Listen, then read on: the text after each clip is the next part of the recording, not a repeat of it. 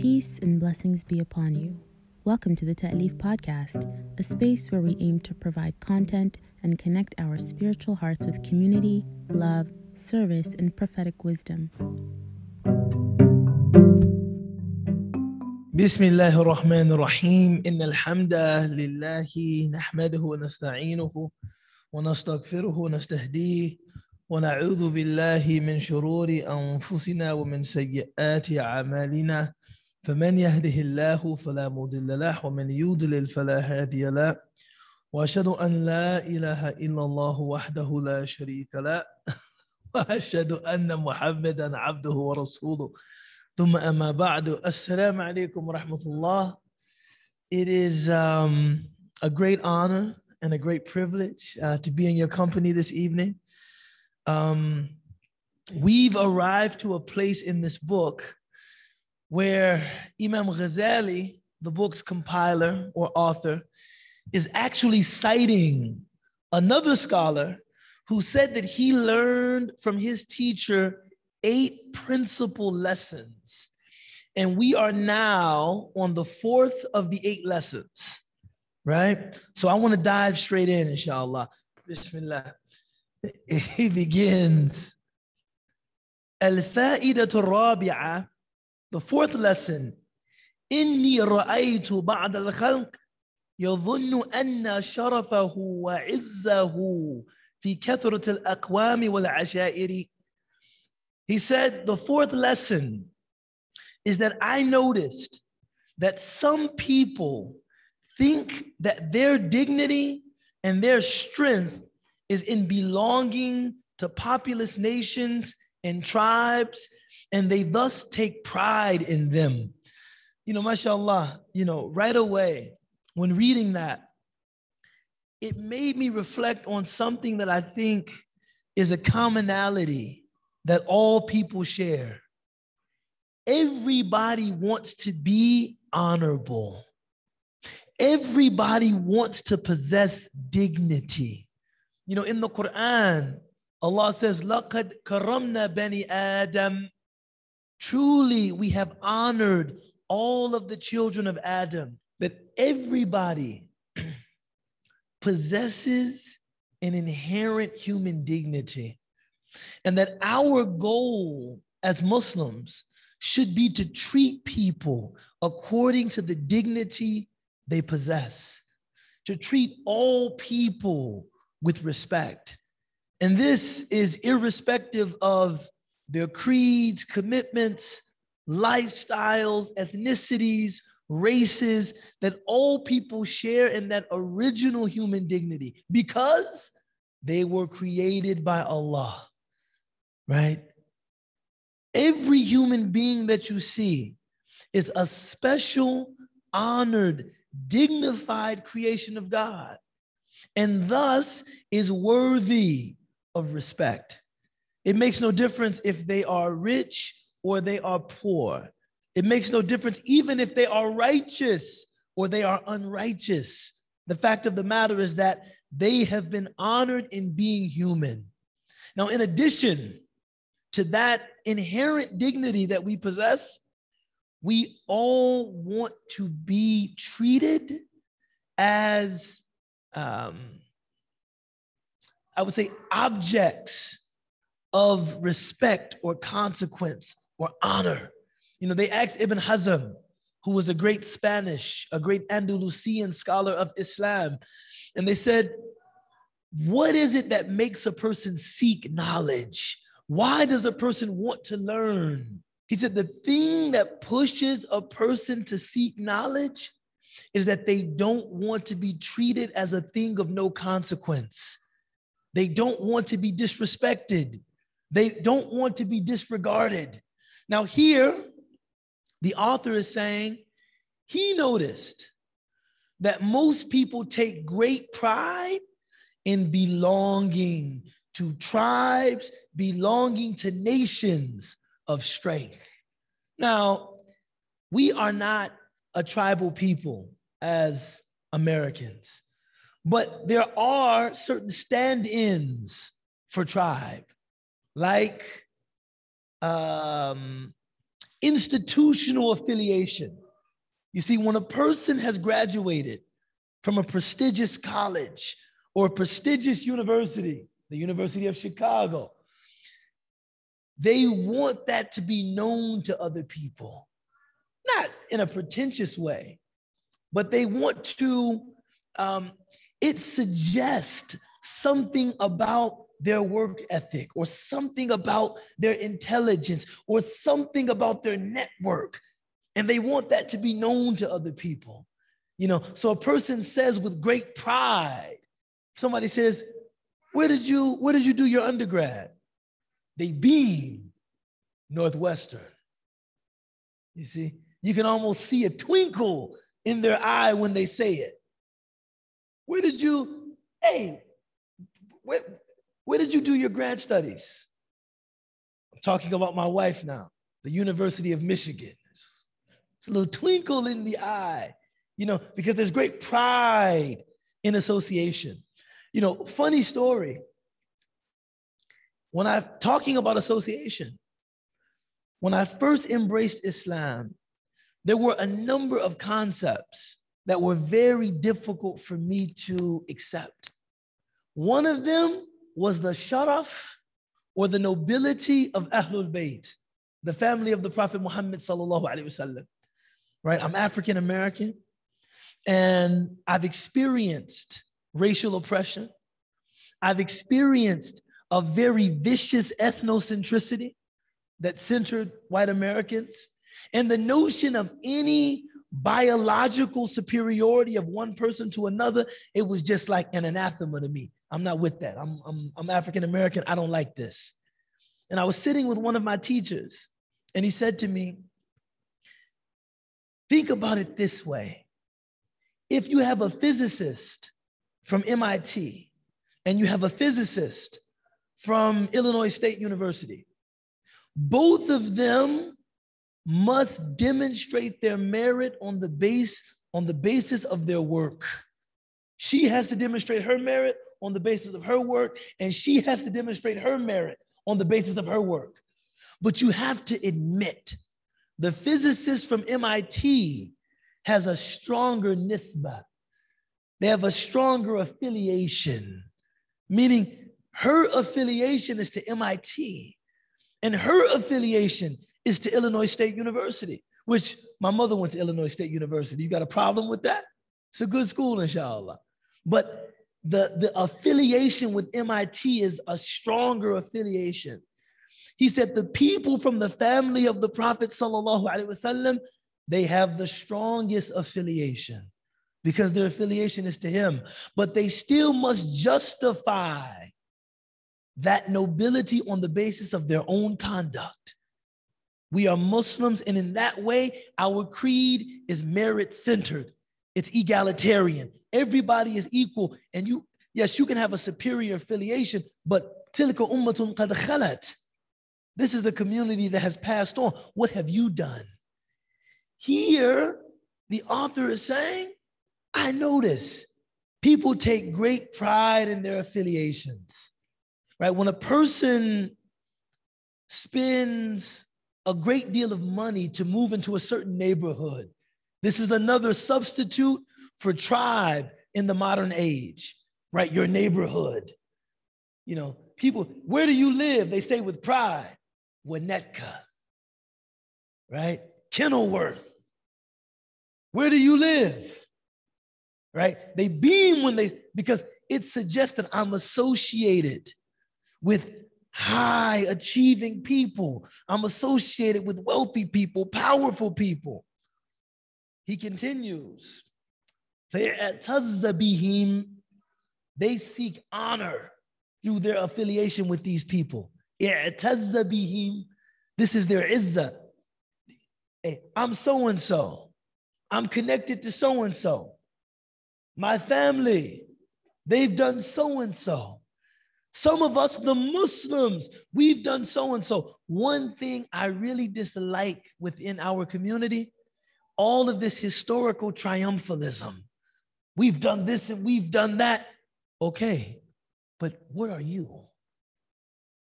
The Muslims created the astrolabe and we created geometry and we created algebra and we created the modern suspension bridge and we. But what have you done? I've said their names very loudly. And that somehow confers honor and dignity onto me. No, they seek honor through these people. وآخرون أنه في ثروة الأموال and others they sought dignity and they sought honor through accumulating money ثروة ثروة الأموال their honor is in their money and you know um, Allah subhanahu wa ta'ala says in the Quran in Surah Al-Kahf المال والبنون زينة الحياة الدنيا that wealth and children are the beautification of this world. Some mufassirun, they say that this ayah is an indisputable fact that if you ask most people, what is it that you take pride in? They will inevitably mention their wealth and their children. Right? This is this is what they take pride in my wealth, and my children. You know, it reminds me of the possessors of the two gardens in Surah Al Kahf, right? He said, وهو يحاوره أنا أكثر منك مالا وأعز نفرا He just said to his neighbor, أنا أكثر منك مالا وأعز نفرا I have more money than you. And in one translation, I have more children than you. Right? The deep part about the ayah is Allah says, Wahu yuhawiruhu. It was just something that was said in the course of their conversing. It wasn't like this was the point of the conversation. This was just something he wanted his neighbor to know. I have more money than you. And I remember listening to one lecture about Surah Al Kahf, and the lecturer said, How many ways do we try to convey to people that we have more money than them? Maybe it's talking about where we vacation. Maybe it's talking about where we live. Maybe it's talking about what we drive. Maybe it's talking about what we do. Maybe it's talking about the restaurants that we enjoy dining at. We want people to know hey, this is what I have especially if we think we have more than them. Why are we doing that? It's because we seek dignity, we seek honor through this other person, realizing this is a person of high achievement. This is a person of enviable status, etc., etc. And all of it is empty. Allah subhanahu wa ta'ala says in the Quran, Alhaakum hatta zurtumul makabir. Rivalry and boasting about wealth and possessions this distracts people. حتى زرتم المقابر until they reach the grave. This is a distraction to people. And you have people that spend their entire lives in these vain pursuits, competing with people, trying to keep up with people. He just got a new car. I have to get a new car. Their house is 6,000 square feet. I need a new home. She has more jewelry than me. He has, uh, he, they just bought a vacation home. We have to have a vacation home. Right? Right? He continues, وَكَثُرَةِ الْأَوْلَادِ And having a lot of children. فَافْتَخَرُّوا بِهَا And they boast about these, right? فَافْتَخَرُّوا بِهَا وحسب بعضهم أن العز وشرف في غصب أموال الناس وظلمهم. And some people think that honor and dignity is being able to take things from other people and being able to oppress other people. right? The Prophet sallallahu alaihi wasallam, he said, "Al-dhulmu zulamat yawm al-qiyamah." That oppression will be darkness on the day of judgment. That for some people, and I want you to really contemplate the implication of this statement. That for some people, it's not about what they have. It's not even about the children that will, you know, continue their legacy. It's about being able to dominate other people. This is what makes them feel good, right? I remember listening to Imam Zaid Shakir. He was saying that every person that is engaged in some self serving, other obliterating ideology is usually a deeply insecure person, right? This self serving, other obliterating tendency that for some people, it's all about augmenting their power, and they see the means of augmenting their power through what? Limiting what somebody else can do, limiting what someone else has, oppressing someone else. Some people see that if another person gains, they have inherently lost something, that their promotion is my inherent demotion. Um, one of the most powerful um, interpretations of the ayat of shaitan and Adam is that when Allah subhanahu wa ta'ala, when God the glorified and the exalted said to the angels, prostrate to Adam. Satan said, What? Ana khayrun min. I'm better than him. You created me from fire and you created him from mud. But many scholars, among them Ibn Ata'illah, they said this was only the pretext. What was really happening there was that Shaitan felt like if Adam is being honored, what will that mean for me? If he's being elevated, what will that mean for me? And this is what led to Satan's attack on the children of Adam. So, people that seek their honor through the subjugation of others, the oppression of others, they're usually deeply insecure people. But for some people, this is where they seek honor, right? I don't want to polarize this space, but I've seen it with my own eyes. Muslim men, insecure, in some cases, powerless, and they seek a feeling of honor through being able to dominate women. It's clear they have an obsession with this as if this is going to restore for them some dignity. No, you're still powerless. Now you're just a powerless zalim. You're just a powerless oppressor. Right?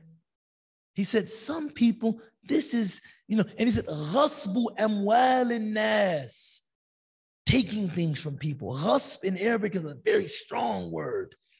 That some people, it's the ability to take things from other people. This is what makes them feel honor. I took that from him. I took that from her. Right? You know, um, La ilaha illallah Muhammad Rasulullah.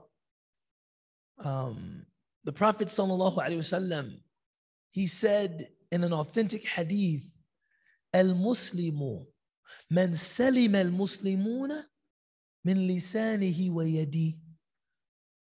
قال النبي عليه الصلاة والسلام that the true Muslim is the one from whom other Muslims are safe from their tongue and their hand. That our ardent desire should be to meet God in a state where we haven't wronged anybody in the slightest. When I meet God, I don't want anyone to say, Ubaydullah. he harmed me with his tongue. He said something extremely vile to me and it hurt my feelings. I don't want anyone to say he accosted me, he assaulted me, he hurt me. I don't want I don't want anyone to say that. We want to be true Muslims. He also said, "El mu'minu man amina nasu bawa'inqa." The true mu'min, the true believer, is the one from whom people are safe from their bad conduct. Right? You know, one friend of mine putting this hadith into a contemporary idiom, he said, You want to know what kind of Islam you're practicing? Just ask yourself this if you died today, would your neighbors attend your funeral? If you died today, would your neighbors miss any good that you brought to their lives? Would they say, Oh my God, he passed? You know, I remember sometimes if he was cutting his lawn, he would cut mine. I remember sometimes, you know, if he was power washing his house, man, he would do mine just, just because. I remember sometimes if his family was doing something and they were celebrating their religious holiday, they would bring me some sweets. I didn't know anything about Islam, but I love chocolate chip cookies. Right? What would they, or would they say, oof, good riddance. I thought he never would die. Now we can finally get some sleep around here. Muslims coming all times a day, calling the adhan. I mean, he has two people to live with him. He calls the prayer so people can hear him downtown. Right? What, what, what would they say about you? Right? This is Islam. He continues. He continues. Wasafki dema'ihim. Wow. And some people even seek honor through violence. La ilaha illallah. This was a book written, written in the medieval period. That some people even seek honor through being able to, perpetrate, to, to perpetuate acts of violence against, uh, against other people. This is what makes them feel strong. Hold on, son. He says, وَإِعْتَقَدَتْ طَائِفَةٌ أنه في إتلاف المال وإسرافه وتبذيره. Wow. He says, and there's another group of people that they believe that honor and dignity is found in being able to spend money extravagantly, right? Being able to waste money extravagantly. This is what gives a person honor. You know, when they can talk about, ah, you know, just a night on the town, we might spend five, six thousand dollars. So this is what we, you know, this is what we spend just to enjoy ourselves. Right? Subhanallah. Tabdirul mal. Just boasting about extravagance. You know, subhanallah. The Arabs in the time of the Prophet sallallahu alaihi wasallam, this was um, wow, La ilaha illallah Muhammad Rasulullah. This was a major cultural practice for them. Even if somebody was poor, if they had guests, the cultural expectation was that they would spare no expense in entertaining their guests, that you would spend everything. But it wasn't for the sake of God. It was for the sake of reputation. It was just to uh, show people how much money you had, how lavishly you could afford to spend. You know, subhanAllah, deep story of correction. And I don't mind telling the story. I spent five years living in Egypt.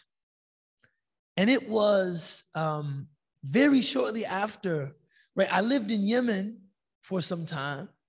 And then after I returned from Yemen, I moved to Egypt because I was studying Islam.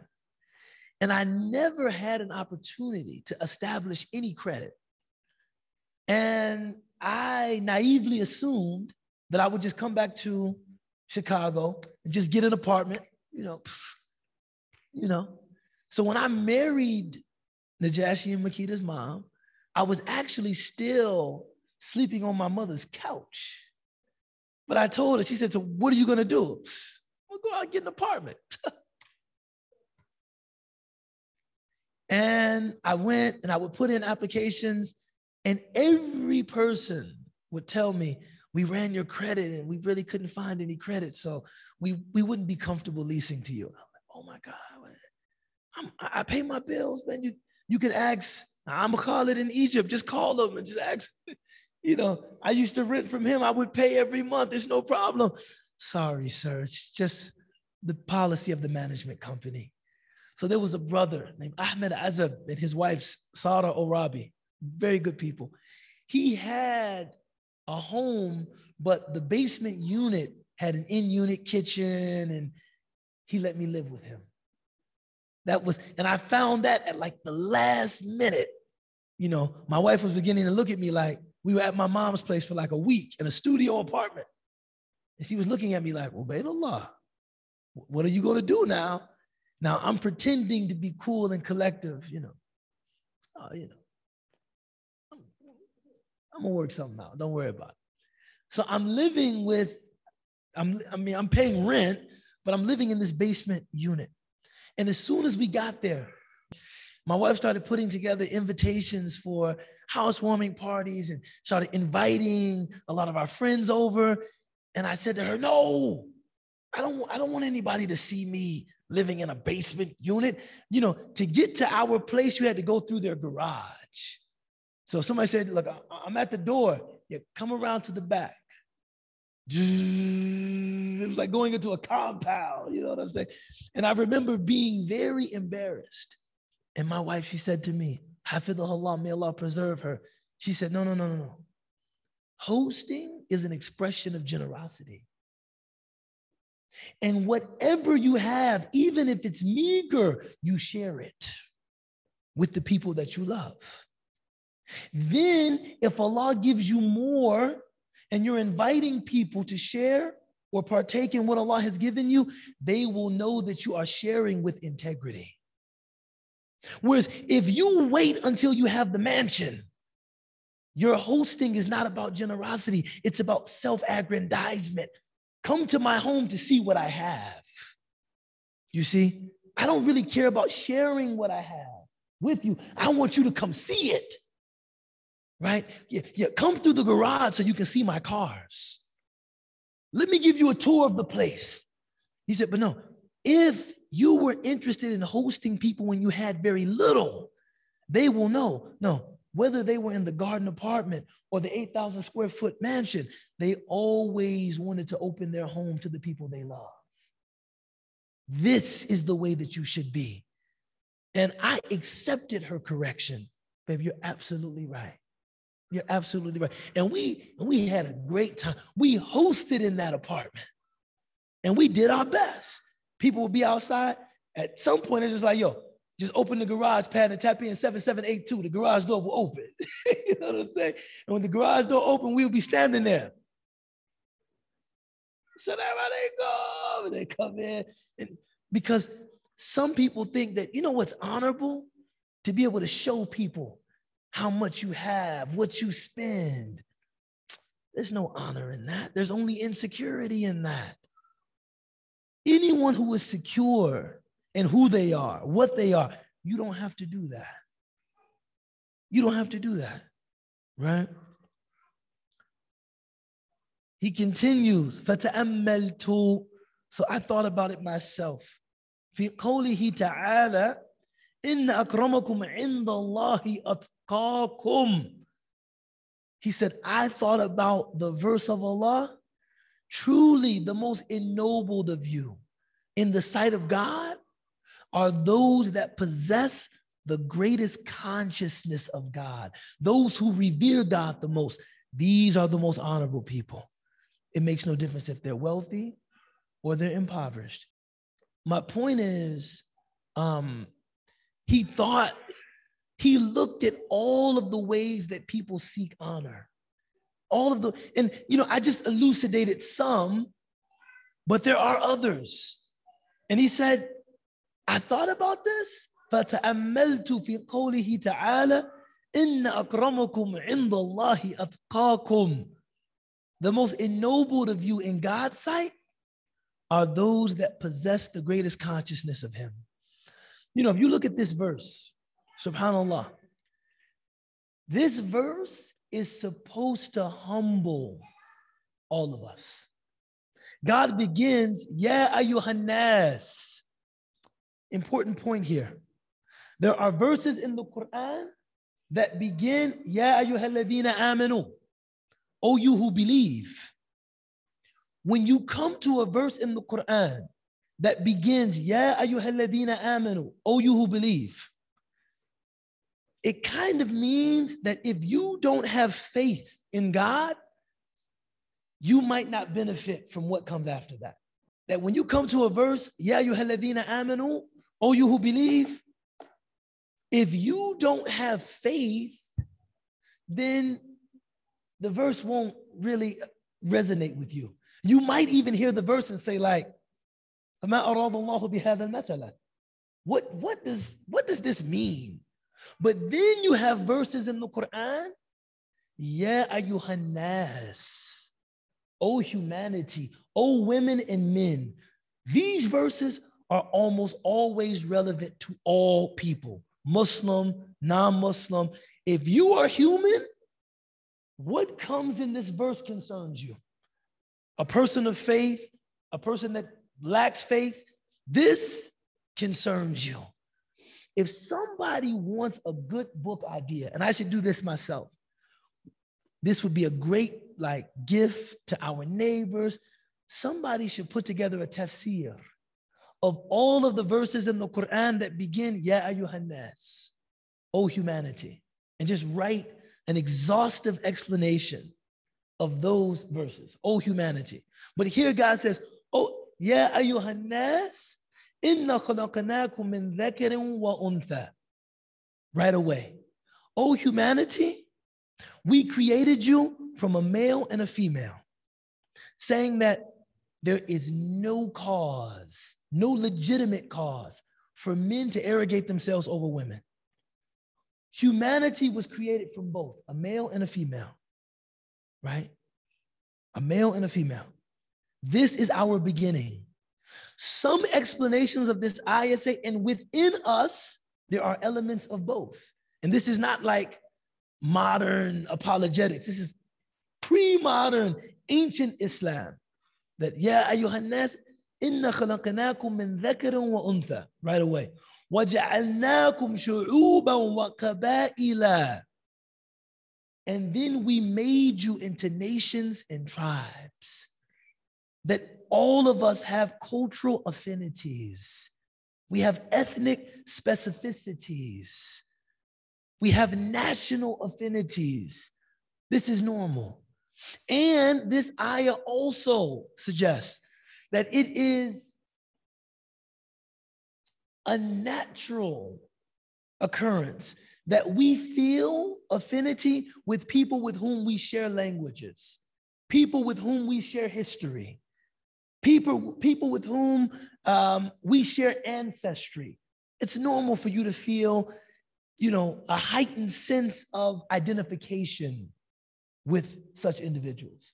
Um, you know, uh, I was reading, what was I reading? I was reading Jonathan Haidt's, uh, his book called Righteous Mind. And he was talking about how in group solidarity is a moral category for all human beings, right? Just in group solidarity.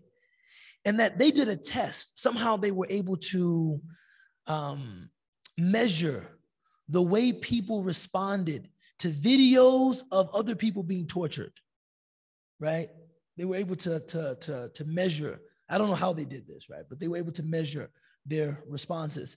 And they found that when the subject of the study had more in common with the person being tortured, they even felt that differently.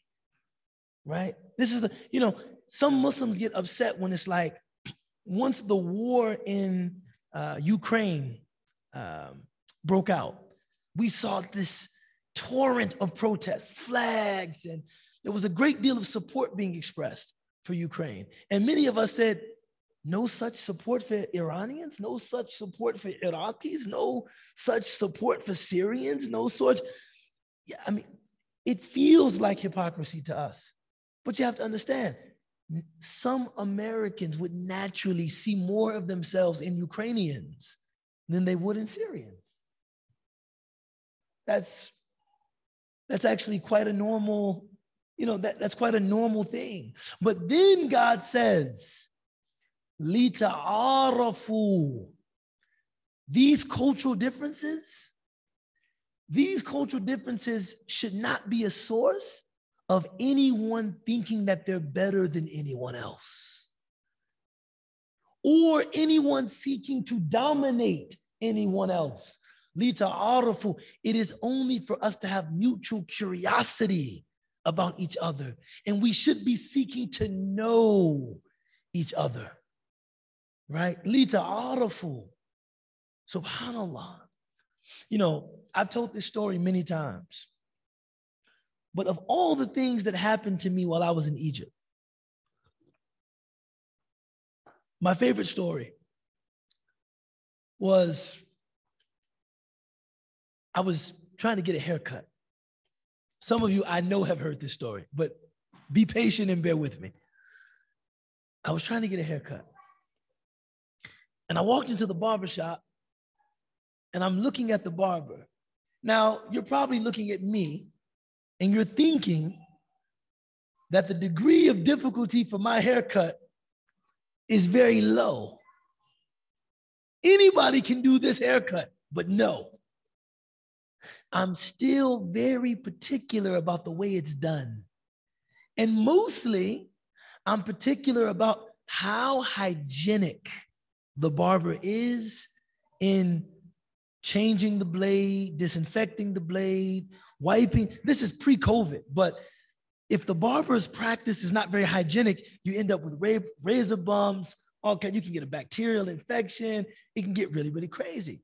So I'm watching this guy, I'm observing him, I'm checking him out, and he's good, right? He's cleaning his blades, he's, you know, disinfecting the clippers, he's changing the blades of the razor, and right.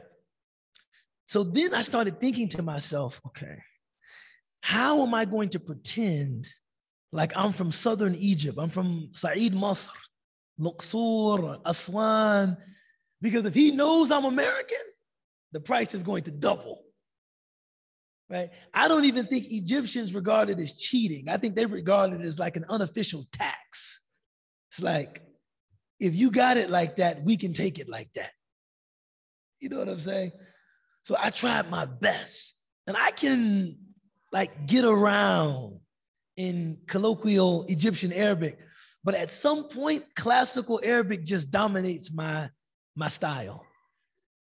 So after about five minutes into conversing with him, he just said to me, Enter min fame. Where are you from?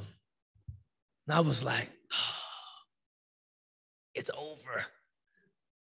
So at that point, I just said to him in completely classical Arabic, Khammin, guess, guess where I'm from. He said, Oh, I know where you're from. I said, Where? He said, Senegal. And he was very proud of the answer that he gave. He said, Senegal. And I said, La, and the Mishman Senegal, yeah, I'm a sheikh. I'm not from Senegal. He said, Where are you from? I said, Gharb, Gharb, right? You have to, Abad, right? Yeah, further west, further west. He said, There's something west of Senegal? I said, and I'm in America. I'm from America. He said, America Chica Pica, which is actually a reference to an Egyptian popular movie. And then he said, ولو أنت من أمريكا عندي سؤال مهم جدا لك يعني. He said, if you're from America, I have a very important question for you. And wallahi, I was afraid. I'm like, is he going to ask me something about the war in Iraq or Israel and Palestine or some other aspect of American foreign policy? Or he said, Obama, Muslim or walala?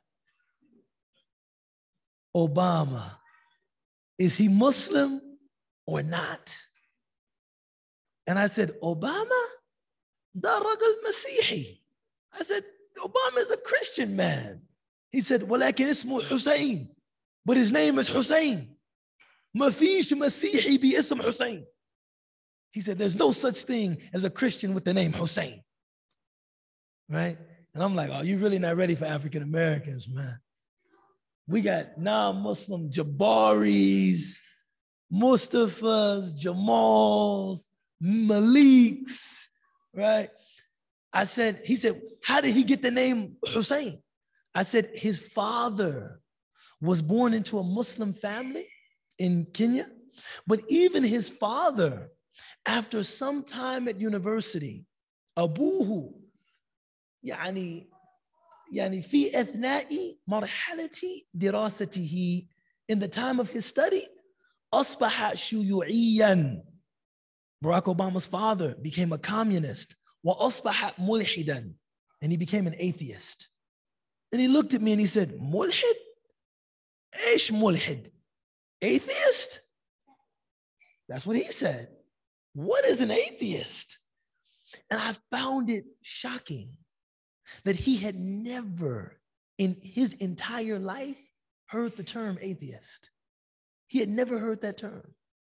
And when I explained to him in classical Arabic what an atheist was, he was absolutely incredulous. His mouth was open like, he said, Are there really people like that?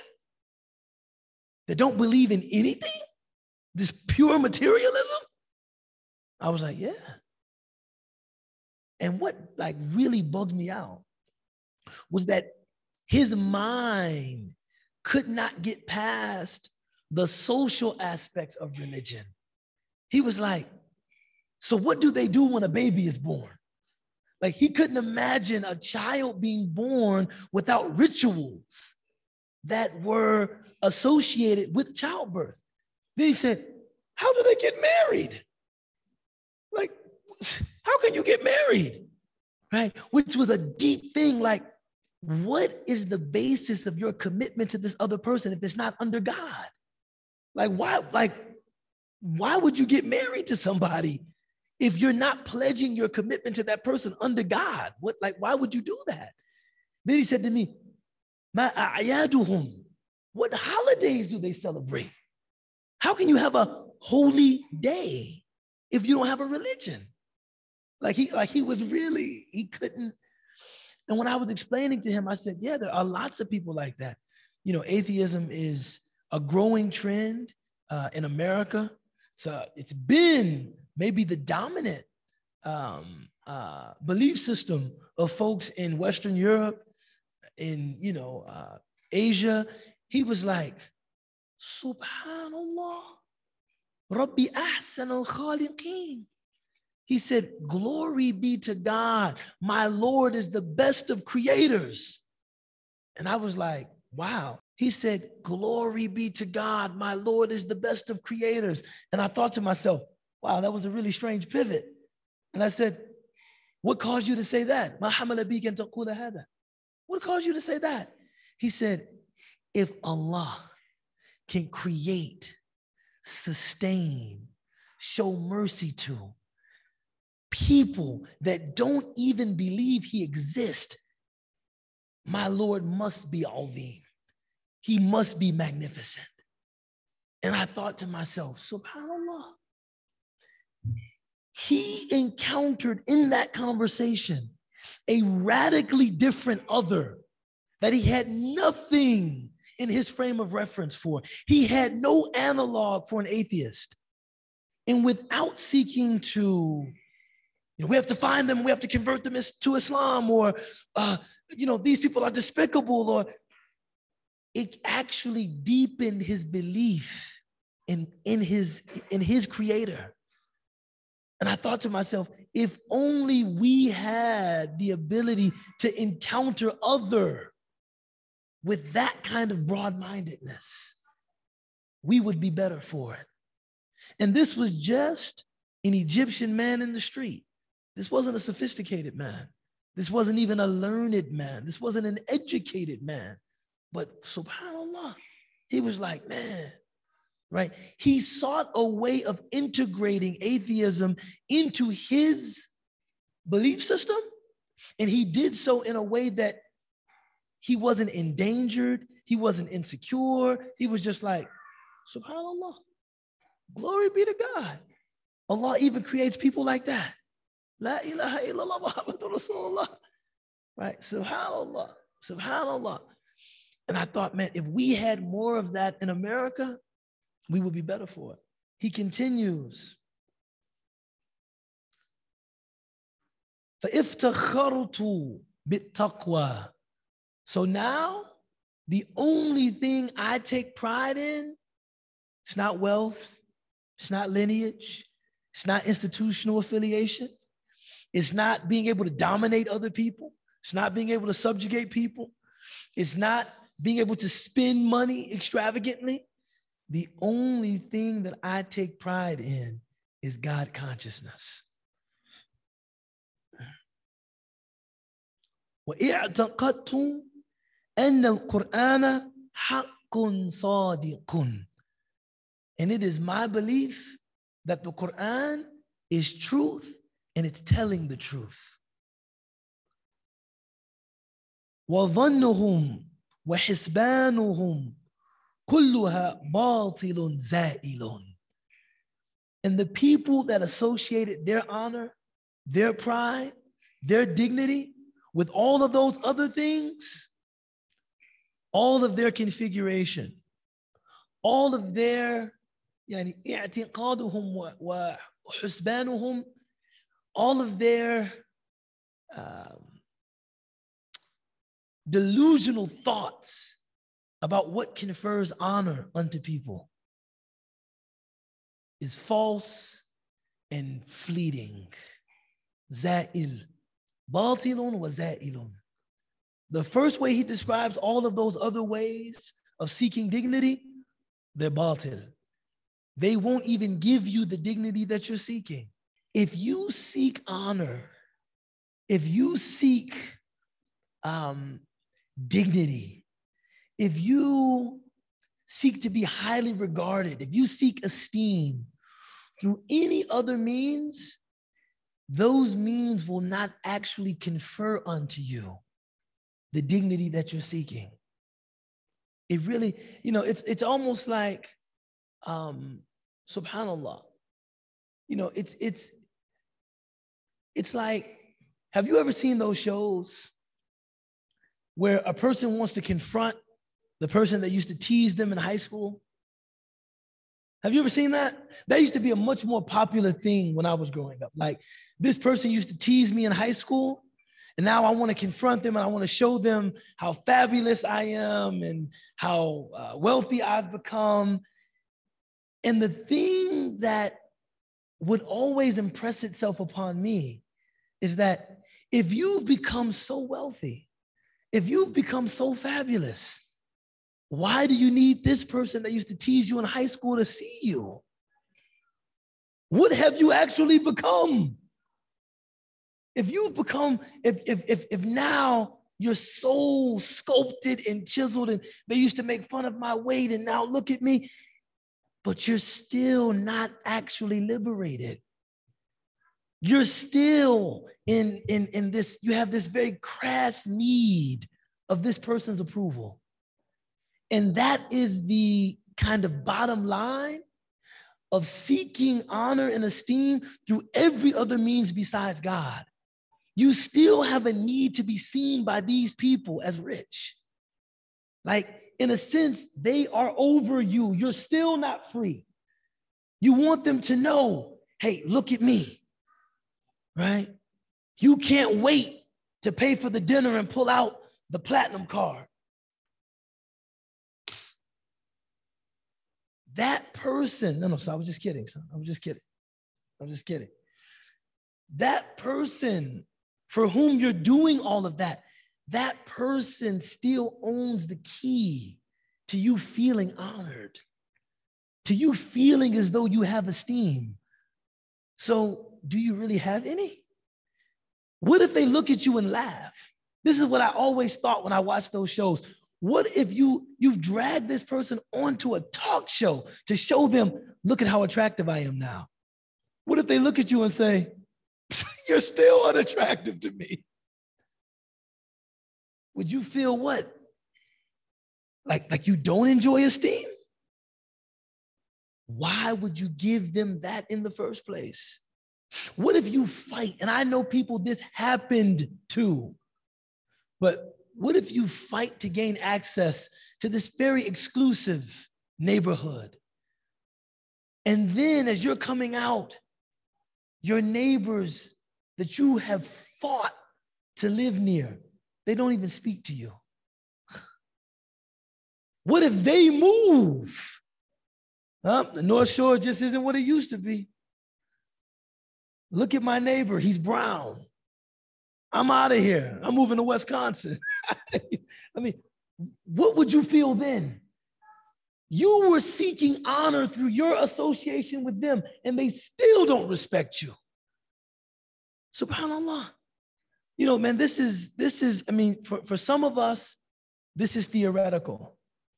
And for some of us, this is real. You know, for African Americans, this is something very real, right? A person can seek honor through education, through their facility with language. And the minute you commit one grammatical mistake in speech, people will say, I'm telling you, he only got in because of affirmative action. You're doing all of this trying to gain respect, honor from these people.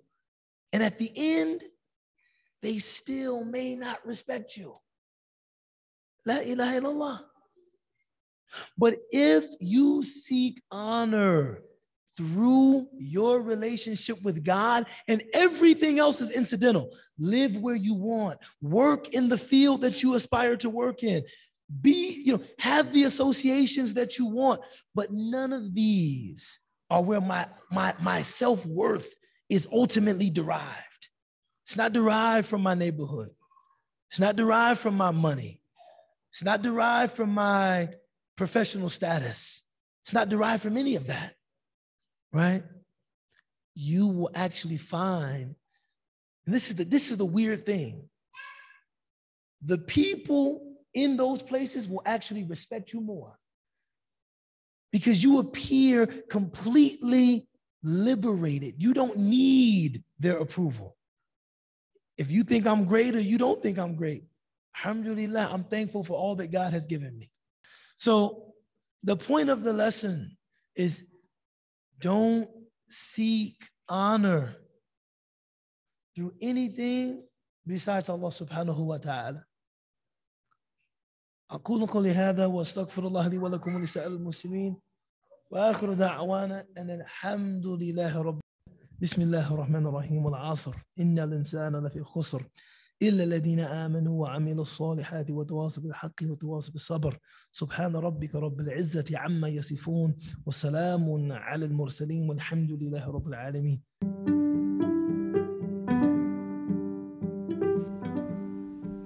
Thank you for tuning in. Please consider becoming a monthly sustainer by joining 1000 Hearts of Ta'leef and committing to give $3 a day to keep this work coming to seekers, youth, and newcomers to Islam. Sign up today at www.ta'leefcollective.org forward slash donate. We hope you enjoyed the variety of sessions available and hope you benefit immensely. Allah bless you and Allah bless your loved ones.